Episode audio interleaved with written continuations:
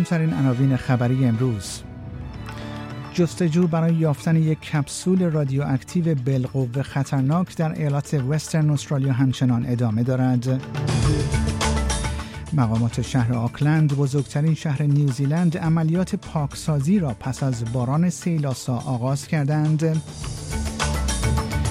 سازمان عفو بینالملل در نامه سرگشاده به رئیس قوه قضایی ایران از شکنجه جنسی سه جوان بازداشت شده در نوشهر خبر داده که به اعدام محکوم شدند و چند خبر دیگر.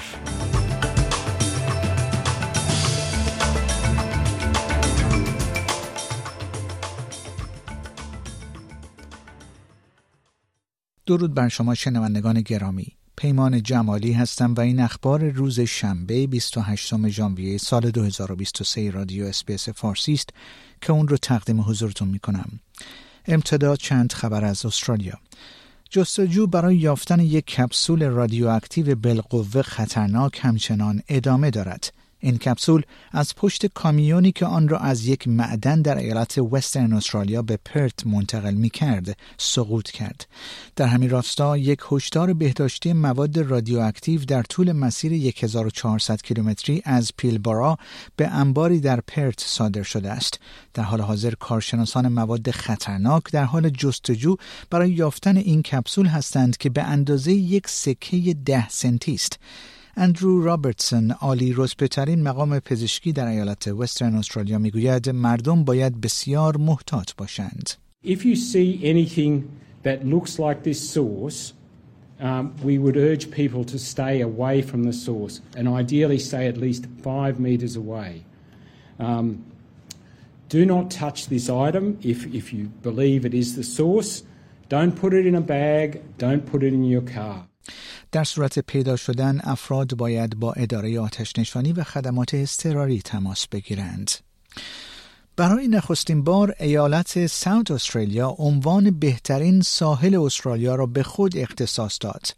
ستوکس بی در کنگرو آیلند برنده کلی سال 2023 این قضاوت شد. فهرست بهترین سواحل استرالیا در سال 2023 که توسط سازمان توریسم استرالیا تهیه شده است شامل حداقل یک ساحل در هر ایالت، قلمرو شمالی و یک قلمرو خارجی استرالیا است. در این فهرست ساحل لیتل بوندای واقع در ایست آرنم لند در رتبه هفتم قرار گرفت. ساحل فلاینگ فیش کوو در جزیره کریسمس نیز مقام نهم را کسب کرد. این فهرست همچنین شامل بومرنگ بیچ در سواحل شمالی ایالت نیو ساوت ولز، رینبو بیچ در ایالت کوینزلند، اپولو بی در ایالت ویکتوریا، ادونچر بی در تزمنیا و هملین بی در ایالت وسترن استرالیا است. براد فارمر کارشناس سواحل در گفتگو با شبکه نه تلویزیون استرالیا گفت که در مجموع 11761 ساحل در سراسر استرالیا وجود دارد و ستوکس بی شایسته رتبه نخست است. Uh, look, Stokes Bay is uh, a national treasure. It's bouncing back from bushfires, excuse the pun. Lots of kangaroos, but the beach itself is uh, one of those beaches has a real mystique, if you like. You have to go through a winding, hand-hewn, cavernous tunnel, and uh, the curtains lift metaphorically and reveals a beautiful 500 metre stretch of uh, white sand and a gorgeous little uh, wading pool for kids, an aquarium-like atmosphere. اشتراک های فراموش شده از جمله خدمات استریمینگ، حساب های قدیمی پرداخت و سلامت دیجیتال، رژیم های غذایی و برنامه های ورزشی سالانه میلیاردها دلار برای استرالیایی ها هزینه دارد. تحقیقات جدیدی که به سفارش ING استرالیا انجام شده است نشانگر آن است که مصرف کنندگان استرالیایی می توانند با کاهش اشتراک که دیگر برای آنها مفید نیست به طور متوسط 1261 دلار در سال پس انداز کنند. هزینه های غیر ضروری که مردم بیشتر مشتاقند از آن جلوگیری کنند شامل اشتراک های مربوط به سرگرمی ها، عضویت در باشگاه ها و برنامه های تناسب اندام است. پژوهشگران در محاسبات خود برآورد کردند که میزان صرفه‌جویی در سطح ملی به طور بالقوه بیش از 8 میلیارد دلار است.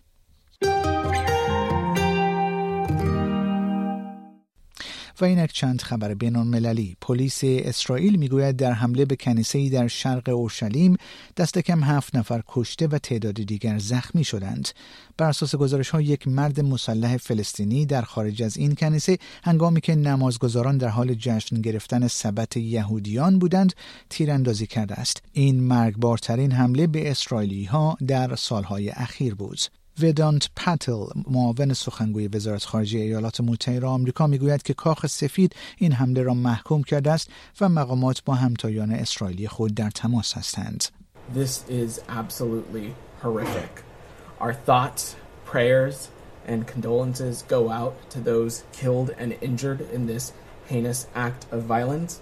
We condemn this apparent terrorist attack in the strongest terms. Our commitment to Israel's security remains ironclad, and we are in direct touch with our Israeli partners, and our thoughts are with the Israeli people in light of this horrific attack. مقامات شهر آکلند بزرگترین شهر نیوزیلند عملیات پاکسازی را پس از باران سیلاسایی آغاز کردند که باعث به راه افتادن سیل تخلیه برخی مناطق و تعطیلی فرودگاه ها شد با کاهش تدریجی باران در این شهر حدود یک و دهم میلیون نفری وضعیت اضطراری همچنان ادامه دارد. مدیریت اضطراری شهر آکلند می‌گوید روز گذشته جمعه 27 ژانویه پربارانترین روز ثبت شده در این شهر بوده است. کیرن مکنالتی وزیر مدیریت اضطراری از ساکنانی که برای بررسی خسارات ناشی از سیل به خانه های خود باز میگردند خواست احتیاط پیشه کنند. Now that we've got daylight, we're able to assess the damage that's been caused a lot easier than what was the case overnight. But what we do know is that there are um, dozens of people in evacuation centres, but I'm pleased that it's dozens and not hundreds. But we do anticipate that there are a number of other people that have evacuated but have been able to find shelter with friends and family.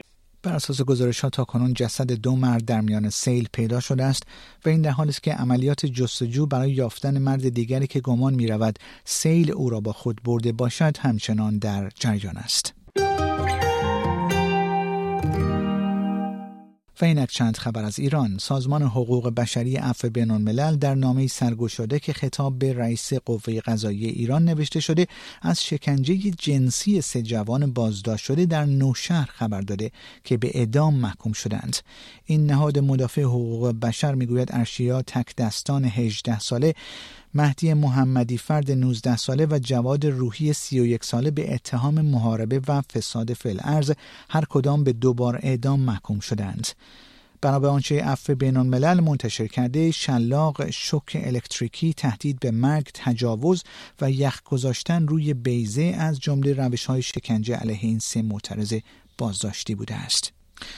سازمان حقوق بشر ایران که مقر آن در نروژ قرار دارد روز گذشته جمعه 27 ژانویه در گزارش اعلام کرد که از آغاز سال 2023 دست کم 55 نفر در ایران اعدام شدند. این سازمان مدافع حقوق بشر هدف از افزایش اجرای این احکام را ارعاب و حراس افکنی در میان معترضان دانست. بر اساس این گزارش چهار نفر از اعدام شدگان افرادی هستند که در ارتباط با اعتراضات ماهای اخیر بازداشت شده بودند. اتهام اکثر اعدام شدگان از جمله 37 نفری که به دار آویخته شدند در ارتباط با مواد مخدر عنوان شده است فعالان حقوق بشر و مخالفان حکومت ایران می‌گویند جمهوری اسلامی از مجازات اعدام به عنوان ابزاری برای ایجاد ارعاب و سرکوب اعتراضاتی استفاده می کند که در پی جان باختن محسا امینی در بازداشت گشت ارشاد در روز 26 شهریور آغاز شد. ایران می‌گوید حمله به سفارت جمهوری آذربایجان در تهران انگیزه های شخصی داشته است. این حال است که باکو این حمله را یک حمله تروریستی می‌خواند. این حادثه توسط مرد مسلحی انجام شد که به سفارت جمهوری آذربایجان در تهران یورش برد و رئیس امنیتی آن را کشت و دو نگهبان را زخمی کرد. آیخان حاجی دازا سخنگوی وزارت خارجه آذربایجان اعلام کرد که این پست دیپلماتیک فورا تخلیه می شود او ایران را متهم کرد. که تهدیدات علیه این سفارتخانه را به اندازه کافی جدی نمی‌گیرد. We uh, demand from the Iranian side uh, to uh, bring the perpetrators of this terrorist act into justice as soon as possible. Since Iran, as a um, as a side who accept the embassies, has a has an obligation according to the Vienna Convention on Diplomatic Relations to secure uh, and to provide the safety of the embassies, and uh, the uh, embassy security obligation uh, is directly lies uh, on uh, Iranian shoulders.